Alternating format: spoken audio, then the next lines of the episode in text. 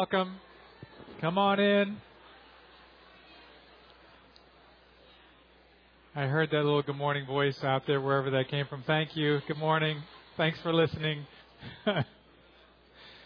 if you're here for the first time, welcome. My name's Mark. I have the best job on the planet. I get to be the teaching pastor at Redeeming Grace Church, and I love it. And this morning we are going to be doing a kind of a, a just a, a, one-stop message on uh, giving. But before we do that, I just want to forecast the coming series. Uh, Kenneth mentioned this Advent series. It's called "Come and See His Glory," and we're going to be focused on the glory of Christ through the Christmas season. The word "glory" in Hebrew is the word "kabod," which means weight, means heavy. And we live in a time when largely in, in our culture God is weightless, but there's this great, glorious weightiness to who this living God is. And so we're going to be feasting on that over the next four Sundays. And um, this morning, as we turn to the to the topic of generosity and giving, I'll talk a little bit more about that uh, in, in, introducing the message in just a moment. But I just wanted to mention um, one resource um, that's available this morning: the best sort of one-page brief overview of uh, Christians and Tithing that, that I've found is written by D.A. Carson, and that's available at the Welcome Center, and there'll be a link for that in the, uh, the message follow up as well. So just want to make that uh, mention to you. So this morning, we have a passage from Malachi. Malachi is the last book in the Old Testament. So I'm, in my Bible, I'm on the last page of the Old Testament. We're in Malachi chapter 3. I'm going to read verses 6 through 12 and then one verse from 2 Corinthians 8 that will be the sort of the gospel connection for this passage. So here the word of the Lord, the prophet Malachi speaking to Israel uh, in about the year probably 450 BC, something like that. For I, the Lord, do not change. Therefore, you, O children of Jacob, are not consumed. From the days of your fathers you have turned aside from my statutes and have not kept them. Return to me, and I will return to you, says the Lord of hosts. But you say, How shall we return? Will man rob God? Yet you are robbing me. But you say, How have we robbed you? In your tithes and contributions.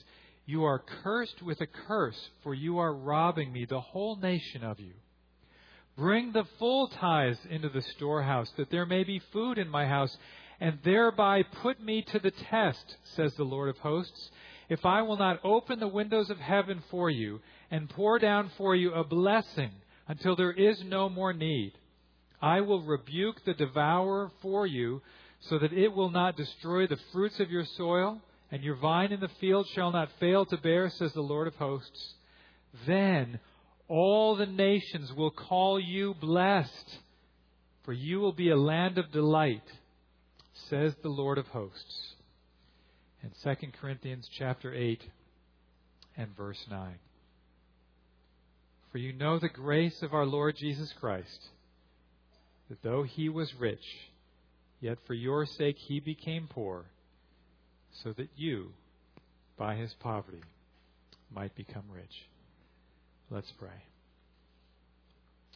O God, our Father, you are there and you are not silent. You are the speaking God, and you are speaking to us through these words. Give us ears to hear what the Spirit is saying. We prayed earlier this morning, may your kingdom come and your will be done. And we pray that your kingdom would come and your will would be done with regards to our finances, to all that you've entrusted to us. And we pray by the grace of our Lord Jesus Christ that we might be a people who excel in the grace of giving. We pray in His name and for His glory. Amen.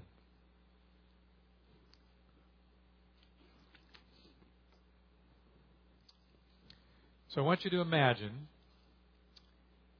someone has invited you over for Thanksgiving, and you're all excited about heading over to their home for dinner, and it's time to sit down and have the meal. And as you sit down, they bring out the food, and they bring out some shriveled up apples There's half of salad from yesterday's Wendy's lunch. There's a couple of pieces of lasagna from last Sunday. You know, they're kind of how they get kind of dried and curly at the edges. A couple of those. They're serving you leftovers for Thanksgiving. Oh, I want you just to picture like how would you feel in that moment? And this isn't a family like this is all they've got. They're not poor. The refrigerator's full of food. The shelves in the pantry are full of food. They're doing fine financially. They just didn't want to waste their good food on guests like you. They wanted to keep it for themselves. And so you got the leftovers on Thanksgiving. Who would treat people that way? Can you imagine doing that to someone? Can you imagine someone doing that to you? Your guests deserve better than leftovers, don't they? Now, if you can't imagine treating your guests that way, I want to ask you this morning can you imagine anyone treating God that way? Because that's what these people in this passage are doing. That's God's assessment of how they're treating Him. They're giving Him the leftovers of their finances. And God cares so much about his people and what they do with their money that he sends a prophet to speak to them and to remind him of his perspective on these things. So the topic this morning is money. The question before us this morning is should I tithe to my church? Now, I just want to explain a little background. Why are we doing this? And this is always challenging to talk uh, about money because we come to a gathering like this, many people in lots of different situations, from students to retired people at the close to the beginning of their careers and people closer to retirement in their careers, right? We've got the whole spectrum of people in all kinds of different situations. We're grateful for the generous giving that goes on constantly to make a meeting like this and church like this go.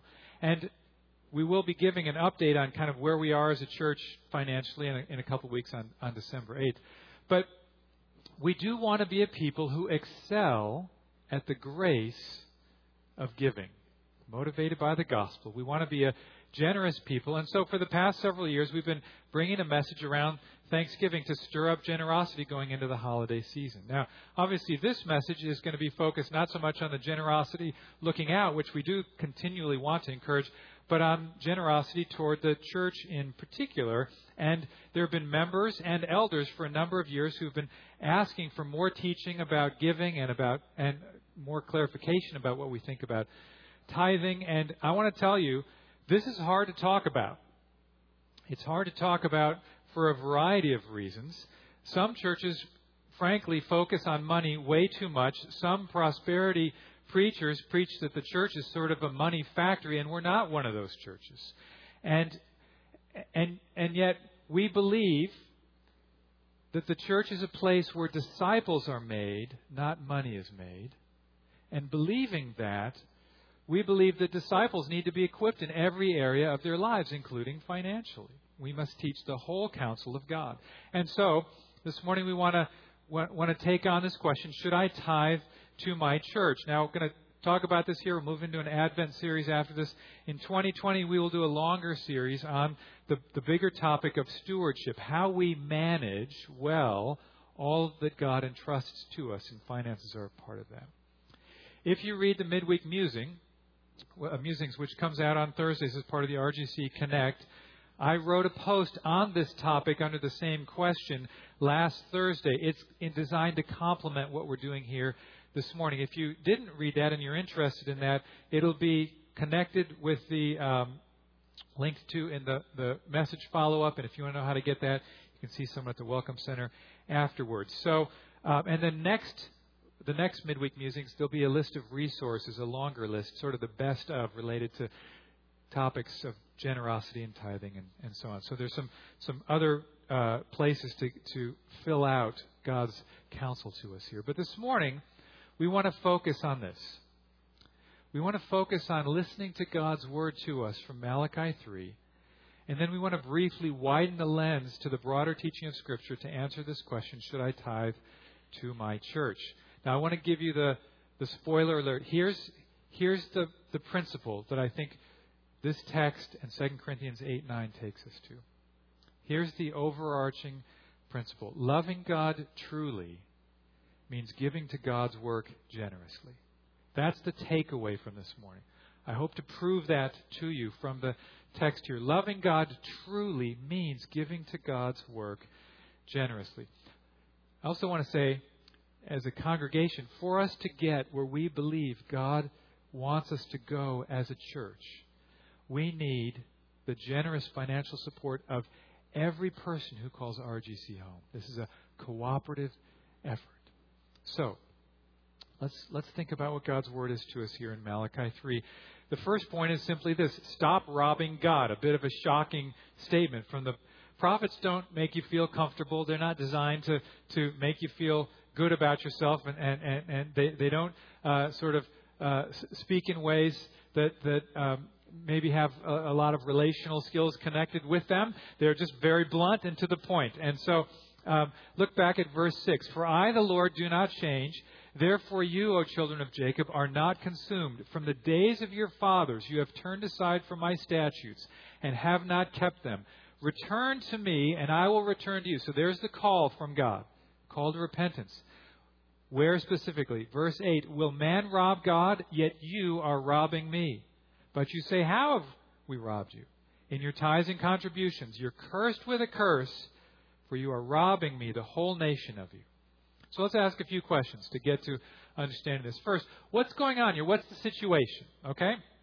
Now, this is a this is a people who are really backslidden. Their, their worship is cold. They're living this sort of this dead orthodoxy. When it comes to bringing their sacrifices, they're bringing blind sheep, lame sheep. Husbands are divorcing their wives for no good reasons. Employers are, are ripping off and stealing from their employees. People are taking advantage of the vulnerable in the society. So, widows, orphans, so, sojourners, the, the immigrants in the society, all these people were being taken advantage of. It's, it's, it's, it's a time not unlike the time that we live in today where there's sort of this cultural religion that doesn't really take root in the heart and lead to transformation. So we can live in a time where there are many people who profess to be Christians but actually live really no differently than the rest of society. Now there's a there's a background to this passage. When we read the prophets, the prophets are responding always to something that God had said previously. A good summary of it was given a thousand years before Malachi's message, and that's in Deuteronomy 11. I just want to read you these verses because they provide the background to what Malachi is, is speaking to in their lives. In Deuteronomy 11, God says to his people, and if you will indeed obey my commandments that I command you today, to love the Lord your God, to serve him with all your heart, with all your soul, he will give you the rain for your land in its season, the early rain and the later rain, and the later rain, that you may gather in your grain and your wine and your oil. And he will give grass in your fields for your livestock, and you shall eat and be full. Take care lest your heart be deceived and you turn aside and serve other gods and worship them, then the anger of the Lord will be kindled against you, and he will shut up the heavens, so that there will be no rain, and the land will yield no fruit, and you will perish quickly off the good land that the Lord is giving you. This is Moses' sermon, God's word to these people. So they have not listened to God persistently over a thousand years. So the heavens have stopped giving the kind of rain that they need, and there are people who are in, in a pretty desperate condition. And, and in particular, God is bringing to attention in this part of Malachi that they're robbing Him. Now, how are they robbing God? How are they robbing God? What does that look like? Well, robbery, right? Think about that. We know what that is. It's, it's just taking something that belongs to someone else, right? So you order pizza. The pizza delivery guy shows up at your house. He's got cheese on his beard. When you open the pizza box, this is what it looks like. And you say, dude, that was my pizza. That's not your pizza. You don't own that pizza. You can't be eating that pizza. You're robbing me of my pizza. Right? We understand how this works. God is saying this is what the people are doing to him. What was it that they were doing that, that causes God to, to call this robbery? What is God expecting from them? Well, he's, he says, how, how have we robbed you? He, he quotes them and he says, in your tithes and contributions. Now, what does that mean? What are tithes and contributions? Well, the word tithe means tenth or 10%. So there was this system in Israel where there, there were these tithes. There was at least one, probably several, that functioned simultaneously. And the people who lived there were called by God to bring these tithes to God. You can read about them in Leviticus 27, Numbers 18, excuse me, Numbers 14, and Deuteronomy 18. So, we're not sure exactly how to put all the data together there, but for the average person who lived in Israel at the time, God's claim on their increase, their income. Remember, these were these were farmers largely, and so they would have been uh, uh, bringing 10% of their grapes or 10% of their wheat or whatever it, it might have been. God's claim on them would have been at the minimum 10% and, and maybe as high as 20% or more on a yearly basis. That increase was designed to be given away for God's purposes and especially for God's temple. These people instead of doing that, thought just bringing some leftovers would be okay. And they didn't understand how greatly this offended God, what this revealed about their love, about their worship. And so God says, You're under my curse, my judgment. This was a big deal to God. And He's calling them to return to Him repentance. Now, what does that look like? What does this return, what does this repentance look like? What does loving God look like when it comes to their money, to their income, to their increase? Well, it starts in the heart. Remember the Deuteronomy passage. He says, If you love the Lord your God. What does love look like? Jesus says, If you love me, you'll keep my commands.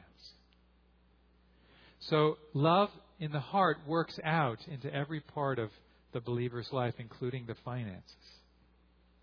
Do you know the most important verse in the Bible when it comes to tithing and giving? Do you know what it is? It's Genesis 1 1. In the beginning, God created the heavens and the earth. You know what that means? That means it's all His. The whole pizza is His. The box is His. The house is His. The globe is His. The universe is His. It's all His. He made it all, and we honor Him and worship Him and love Him when we recognize this and live not as owners ourselves, but as stewards or managers of what He entrusts to us. The believer's life, the Christian life, is to recognize that all that we have is entrusted to us by an owner, and we are managers of this. And so these stewards are called to bring in the full tithe, not the little bit, not the leftovers that they were bringing. Now, you can keep reading in the chapter and you'll find that there were a few who would respond. Those who feared the Lord, they, they, they got together. They made a little small group and they started encouraging one another. But sadly, God says in this passage, for a thousand years, You've been turning aside from my statutes. And despite this intervention of the prophet, that would continue to be the storyline. They would continue to disobey. They would continue to only live this sort of cultural religion. And so 400 years later, you know what happens? Advent. The coming of the Lord. Jesus comes to make a new and better covenant which would give his people the new hearts they needed and the power of the Holy Spirit to live repentant lives, worshipful lives, and to be able to worship and love and serve and honor God in their finances. But sadly, that wasn't happening here. So, application. Are Christians who don't tithe robbing God? And this is where Pastor Mark drops the guilt bomb, right? The moment we've all been dreading. No, we have never motivated that way, and we don't motivate that way. And while there are some Christians who read this as a simple transference, well, if they were robbing God by not tithing, then Christians are too. We have to recognize it's a little more complicated than that, isn't it? There is some continuity with what's happening here. They're believers and we're believers, but there's some significant discontinuity, isn't there? Take, for example, the temple. They were supposed to bring their tithes to the temple. How do you do that? You mail your check to like number one Main Street in Jerusalem. Like, how do you do that? And there's no priestly system. There's no sacrifices. In fact, we know that Jesus has fulfilled that system and rendered it obsolete. So, so things have changed. What hasn't changed? God still cares about what his people do with their money. And loving God truly still means giving to God's work generously. So let's hold that principle, and we'll come back to it after looking at the next point. The next point, the second half of the passage is repentance looks like this bring in the full tithe. Look at verse 10. Bring the full tithe into the storehouse, that there may be food in my house and thereby put me to the test, says the Lord of hosts, if I will not open the windows of heaven for you and pour down for you a blessing until there is no more need. I will rebuke the devourer for you, so that you will, it will not destroy the fruits of your soil, and your vine in the field shall not fail to bear, says the Lord of hosts. Then all the nations will call you blessed, for you will be a land of delight, says the Lord of hosts. So a few more questions. What does obedience look like for these people? Well, he says this bring that full tithe into the storehouse. So, loving God, worshiping God looks like this financial response, bringing in the full tithe. So, what's the storehouse? Bring this tithe into the storehouse. Well, the storehouse would be the temple in Jerusalem. And he says, if you'll do that, there'll be food in my house. The temple, he says, is my house. This is the place of God's manifest presence. The Ark of the Covenant is there. The sacrifices are made there. The Day of Atonement is celebrated there when the high priest goes into the Holy of Holies. And, and this whole priesthood and this whole sacrificial system requires a, a lot of money and, and food to make it work, right? There's all these people who are employed. There's temple singers and there's priests and there's people who clean up and do maintenance and rebuild things that are broken. And so, so the, the idea here is he's saying if you'll tithe the way you're supposed to, this whole worship system centered around the, the, the temple, it will be provided for. He's saying, I want you to put me first in your finances, not last. Not just leave the leftovers. And you know, if you think about it, they they were a people who'd experienced the grace of God too, just like we have. And we we would hope that in a moment like this they might be able to say, you know, if if God forgives me through those sacrifices and redeems me from my sin and its penalty, and if God brings me in to be a part of his people, why wouldn't I want to worship him by using his money in his ways? That's what's being looked for. And God does something extraordinary after that. He makes this offer. What is it? Did you catch this in the passage? What is the offer that God makes to these people? The New American Standard, the NIV, the CSB make this a little more clear than the ESV. The, the, the, the offer is simply this test me. Test me. The ESV says, Test me in, in these things. Put me to the test as I read Scripture, I find this, I, I, think this is a unique offer, a unique invitation anywhere in Scripture where God says to the whole people of God, put me to the test in this. This isn't like the test that they put him to in the wilderness where they're critiqued for refusing to believe that he would provide water for them when they were thirsty or food for them when they were hungry. That was a test of unbelief. He's saying, trust me in this. Can you believe that I will provide for you? That prophetic word that God brought to us this morning through through uh, Jordan in the, in the worship time is right along these lines. This is always the test, isn't it? Just slow down here. Just ponder. Where is it in your life right now? Because there's probably some place for every one of us. Where is it in your life right now that you're struggling to believe that God will provide for you? It's always the challenge, isn't it?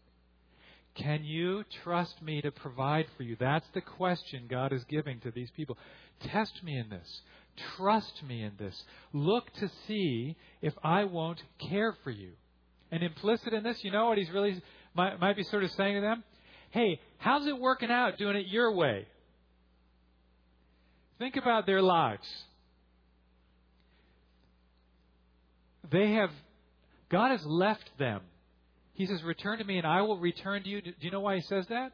Because he's pulled back from them. So they're not experiencing the presence of God in their lives. Their families are falling apart. They're using each other. They're taking advantage of each other. Society is becoming ruthless and heartless. And this is the good life? Is this really the life that you want? God is regularly asking us, consider your ways. Whose way actually works out better? The way it goes when you're in charge or the way it goes when I'm in charge? See, if we do things God's way, if we really let God take full control of our lives, will He really take care of us? That's the question, isn't it? That's where the rubber meets the road. But look how it works out for these people. They're living miserable lives doing things their way. Give God the leftovers and live under His judgment, or live on 90% and have God's blessing. See, that's what God is, is offering to them. And He makes this promise. What promise does He make? He invites them to test Him, and He makes this promise. He says, Look, if you'll obey me in this, see if I won't open the windows of heaven and pour out for you a blessing until there's no more need. Windows of heaven open. You know what he's talking about to a group of farmers? He's talking about rain. That rain that he said in Deuteronomy 11 would, would not be there for their crops. It isn't there for their crops, but he's saying, if you'll trust me, worship and honor me, heavens open, rain, devourer rebuked. What's that all about? Locusts that come and eat their crops. Grapevines heavy with grapes. This is all symbolic for a kind of life that he's promising. If you read Psalm 1, these promises are, are, are found there to the person who meditates on God's word. The promises they'll prosper in everything that they do. There's this flourishing that comes from following God, trusting Him, and living His way. Families, society, businesses, farms, the temple, all experiencing this shalom, this peace, this blessedness. And beyond themselves, it's not just what happens to them, it's what they become to the nations. So all the nations are going to call you blessed. Well, that's the whole purpose of the whole thing anyway. God wants His name to be great among the nations, and Israel is intended to be this light, this city set on a hill that all the nations can, can come to and see the glory of God, become worshippers of Him as well. He's saying, He's saying to this people who were poor, oppressed, occupied by the Persian Empire, they've got nothing going for them. Nobody would want to live in this place. He's saying, You're going to be the envy of the nations in a land of delight. It'd be like, I, know, I was trying to figure out some illustrations. It'd be like, remember CompuServe? It'd be like CompuServe saying, that's going to be, they were one of the big three, you know, America Online, CompuServe. You have to be not at the beginning of your career to know about this. Go look it up on Wikipedia. It'd be like saying CompuServe is going to be the, the titan of the industry, the tech industry, way beyond Google and Apple and Microsoft. They're gonna, their star is going to rise again. Maybe this hits home better. Sorry if this is uncomfortable and painful. But it'd be like saying the Redskins are going to be the envy of every NFL franchise. It, okay, that works, right? Sorry. So, so the idea here is like not likely. And that's what God is saying to these people. Look, this seems impossible. But when you trust and follow God, shalom comes, flourishing comes, peace comes, a land of delight. And 400 years later, you know what happens? The windows of heaven open And it isn't rain that comes, it's the Son of God who comes. And the greatest blessing ever sent from heaven descends upon the earth Jesus who comes to save us from our sins, to give us life, to give us new hearts, to give us abundant life. And you know what's happened since then? People from nations all over the world are streaming into his kingdom and saying, Yes, it is a delight to be in his people. Now, can Christians claim this promise? Well, let's just dismiss first any notion that this is a get rich quick scheme. That's not what this is about. This is a give God glory scheme. God is most glorified in us when we are most satisfied in Him. It's been well said. It's God's kingdom and glory. Christians are promised the blessing of an abundant life in Christ, complete with persecutions and suffering, right? Take up your cross and follow me is the call. The riches that we experience are the riches of fellowship with Him in this life and, and fellowship in His people in this life and the promise of an unspeakably great new heaven and new earth in the age to come. There are discontinuities here. Mentioned the temple, Another one would be God's people. Remember, this was a political, geographical people at the time. They had boundaries. We don't have boundaries to the people of God today. It's all who call upon the name of the Lord in every place. The, the, the people of God, His holy nation, are a people that are spread out amongst all the political nations of the world. So there are some continuities and some discontinuities. Again, the timeless principle that clearly carries forward to us today is this that loving God truly always means giving to God's work generously. So now, let's just bring it home. What about tithing? What about tithing? Are Christians required to tithe? It seems like such a straightforward, simple question, doesn't it? Just give me a yes or a no. But if we survey all that God has to say to us, and again, I touched on this in more depth in the midweek musings. It, when we look from Genesis to Revelation, we find it's, it's actually very difficult to answer this question with just one word.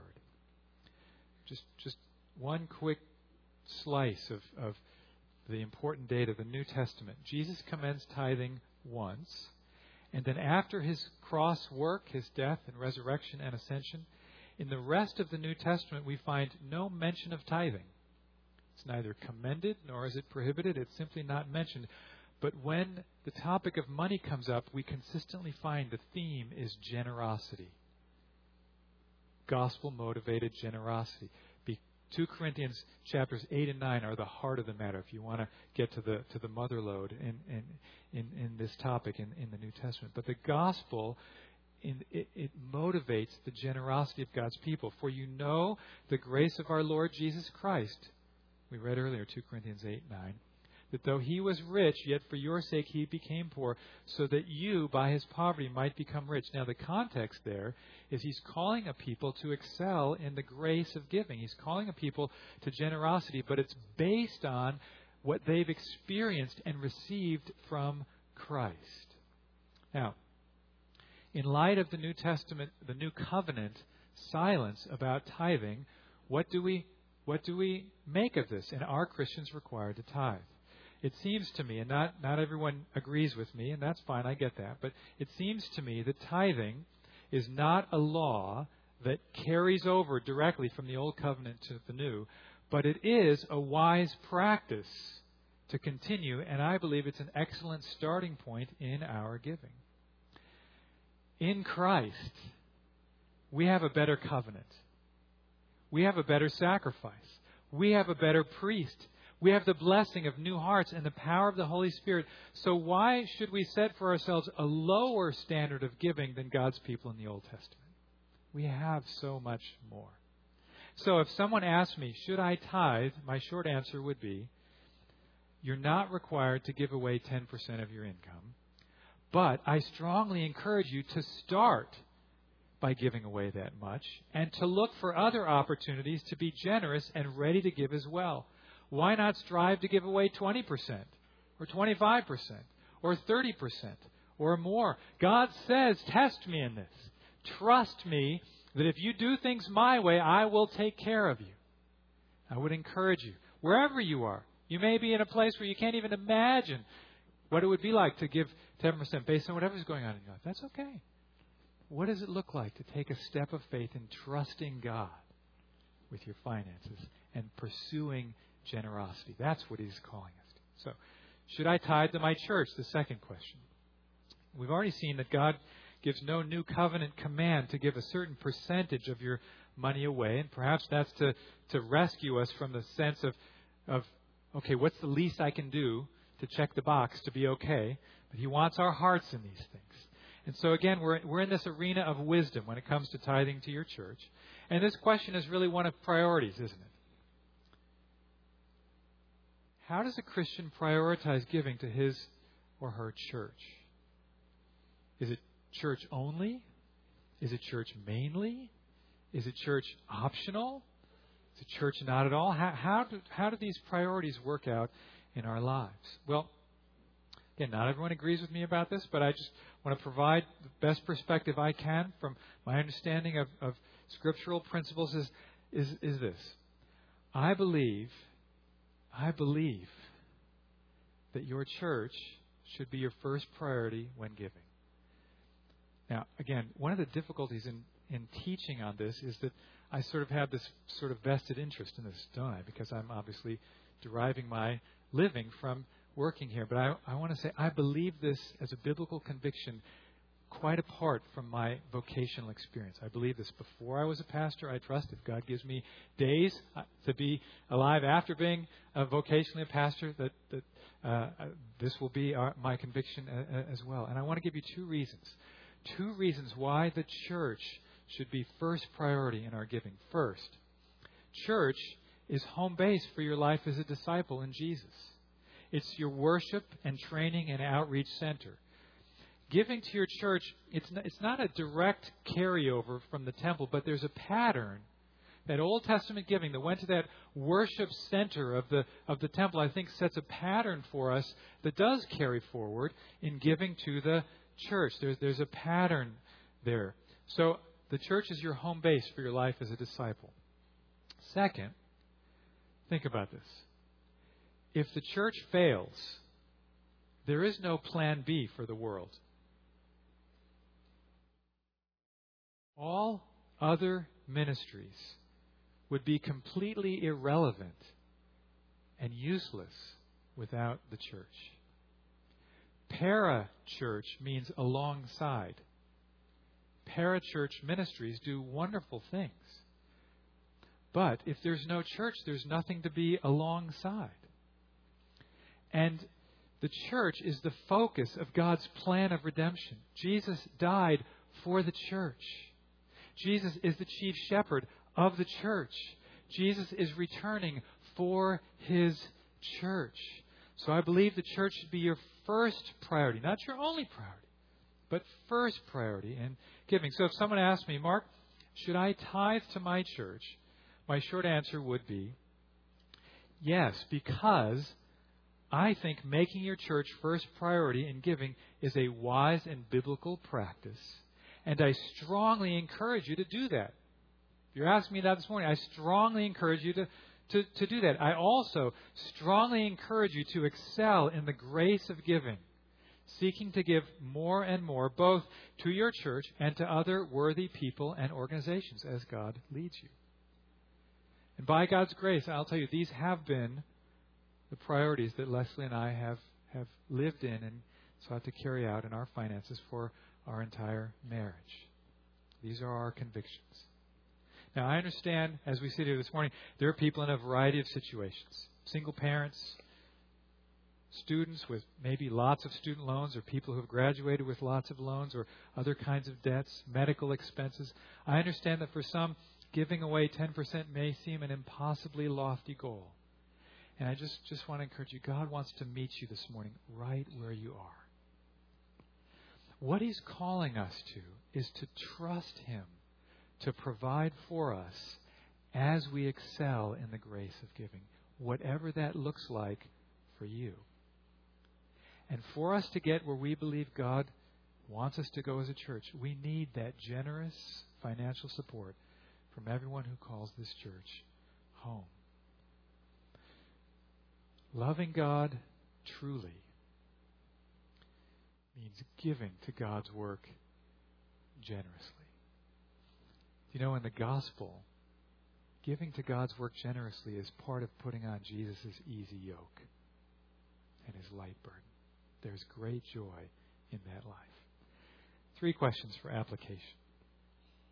There's questions to consider. First, do you tithe your income? Do you give away more than 10%? Less than 10%? Why? How'd you get there? What are your thoughts, convictions about that? Second, where does giving to your church fit into your financial practices? Question of priorities. What are your priorities with what you do give away? How'd you come to those convictions? Why? What are your what are your thoughts about that? Third, motivated by the grace of our Lord Jesus Christ, who became poor so that we could become rich. Gospel motivated. What would it take to move your giving up a notch? Maybe give away a few percent more next year than you did this year. What would that look like? How could you get there motivated by grace?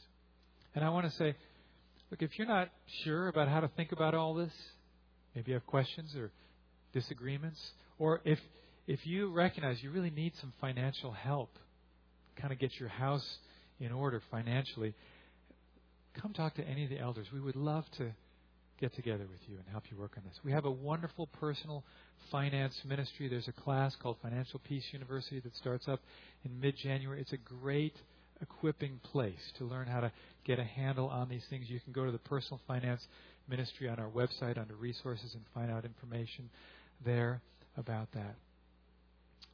The gospel has this wonderful liberating power. It sets us free from the fears that God won't provide for us. It sets us free from a life that's built around ourselves. It sets us free from grasping and holding on to the best and first for ourselves so that we can be a generous people because we've received so much from God. So that loving God truly leads to lives where we give to God's work generously and all the glory goes to our great God and Savior Jesus Christ. And with that in mind, the worship team would come on up. Let's close singing to our great Savior who makes it possible for us to live this way and possible for us to be a church that can gather together here this morning.